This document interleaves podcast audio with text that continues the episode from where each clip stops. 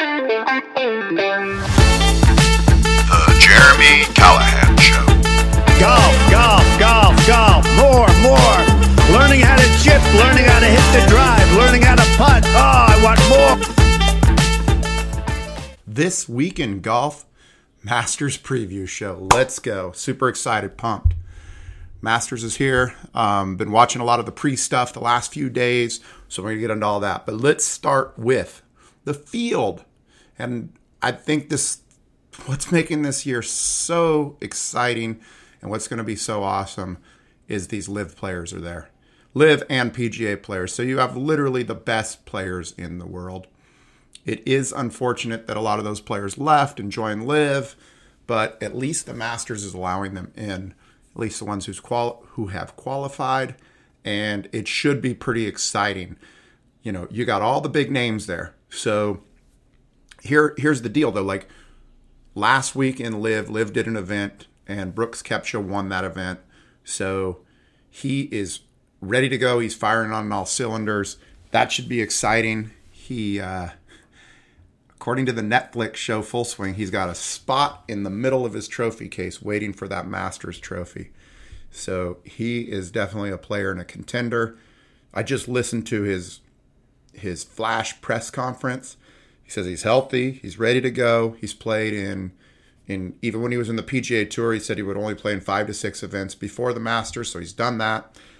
So no excuses. Um, Patrick Reed's playing well. Um, on the PGA side, you got Rahm, you got Rory, and Scotty Scheffler, all playing well, and then all these other names that have been playing well the last few weeks as well. Homa. So this is going to be exciting.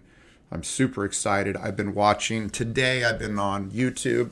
Do yourself a favor, and they just do like these flash interviews with players, and it is a little ridiculous. Like every reporter has to ask, you know, Phil or Brooks or um, Jon Rahm or Rory, Fred Couples. You know, what's what is it tension out there with the LIV players? and they all have the same answer, which is we all live in Jupiter Island, Florida, and we play golf together all the time. Seems to be. So they're all buddies. You know, some of them just peeled away and went to LIV. Such it is. Okay, so let's uh, talk about the weather. The weather should be a little bit of a factor out there. So they are saying, let me just pull this up. Weather is, okay, Wednesday. Oh, we don't care about Wednesday. Okay, so Thursday, um, a high of 84, light winds, light being 7 to 14 miles an hour. Friday, so then it starts getting cold though. Friday, although a high of 66 is not that cold. On Friday, uh, 20 mile an hour winds. Saturday, uh, it's in the 50s, probably low 50s, 54 with a 22 mile an hour wind. That could make things interesting. And then Sunday, a high of 64. It says a low of 48, but by the time these guys tee off, it's going to be an afternoon time, so it's going to be on the higher side. So probably 64 on Sunday with 20 mile an hour winds. So I don't know. We'll see how that affects the course as far as playability, whether it's wet or dry. You're going to hear about it all day long on the broadcast.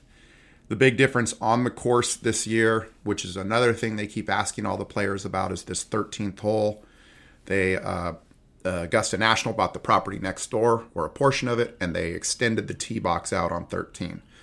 So a lot of players that I listened to in the interviews, at least probably half of the 20 I listened to, were saying that it's probably now a layup shot for them. So no more going for it on 13.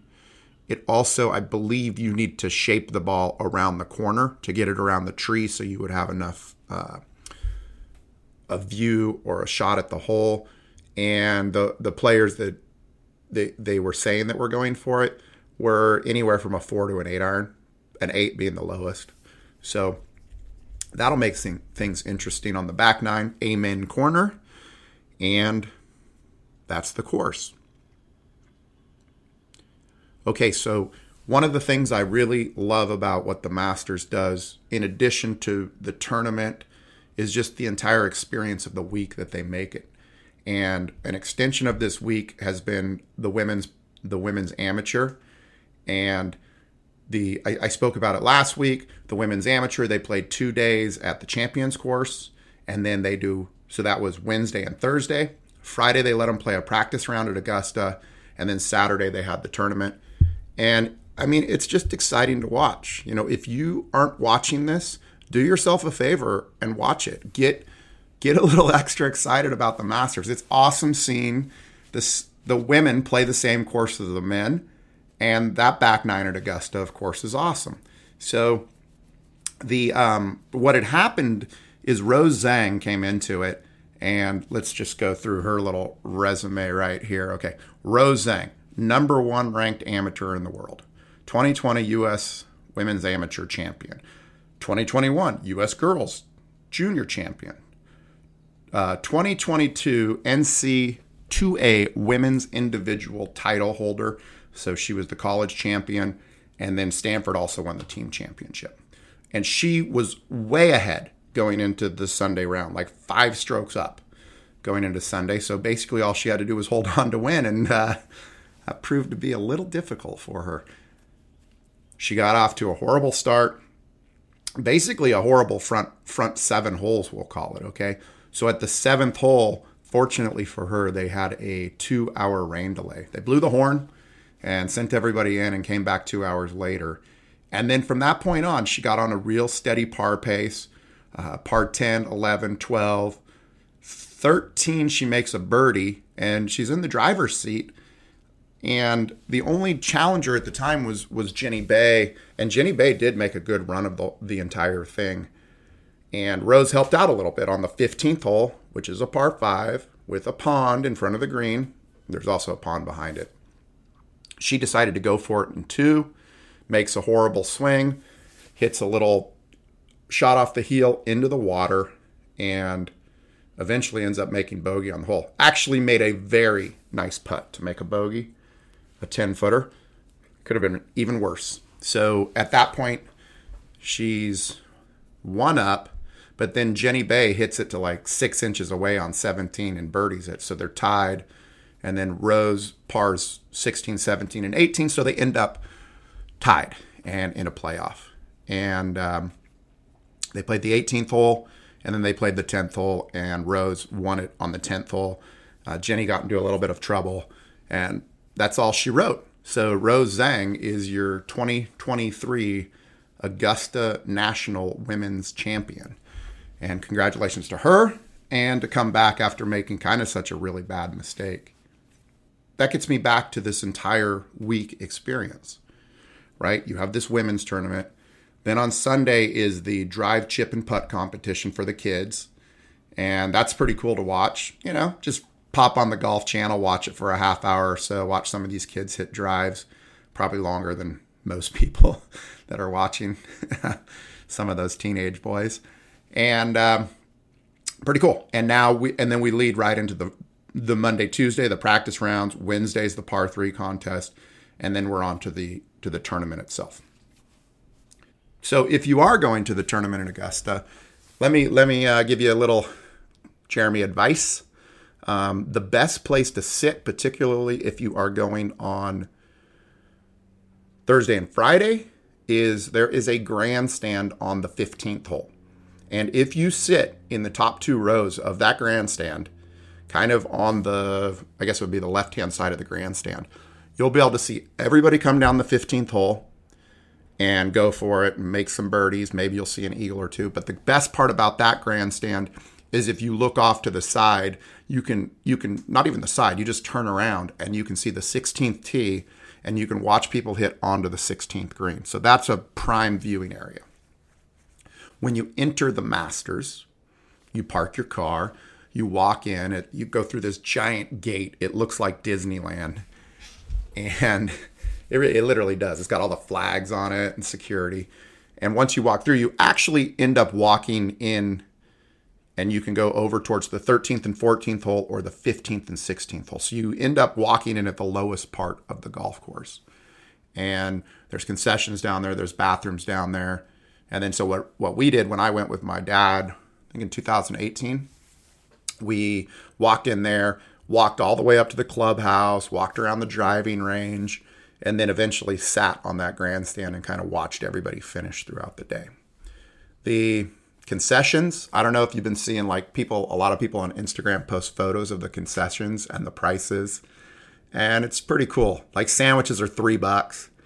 Um, keep in mind, said $3 sandwiches are just square Wonder Bread sandwiches, but they are delicious. And the drinks are cheap, everything's cheap.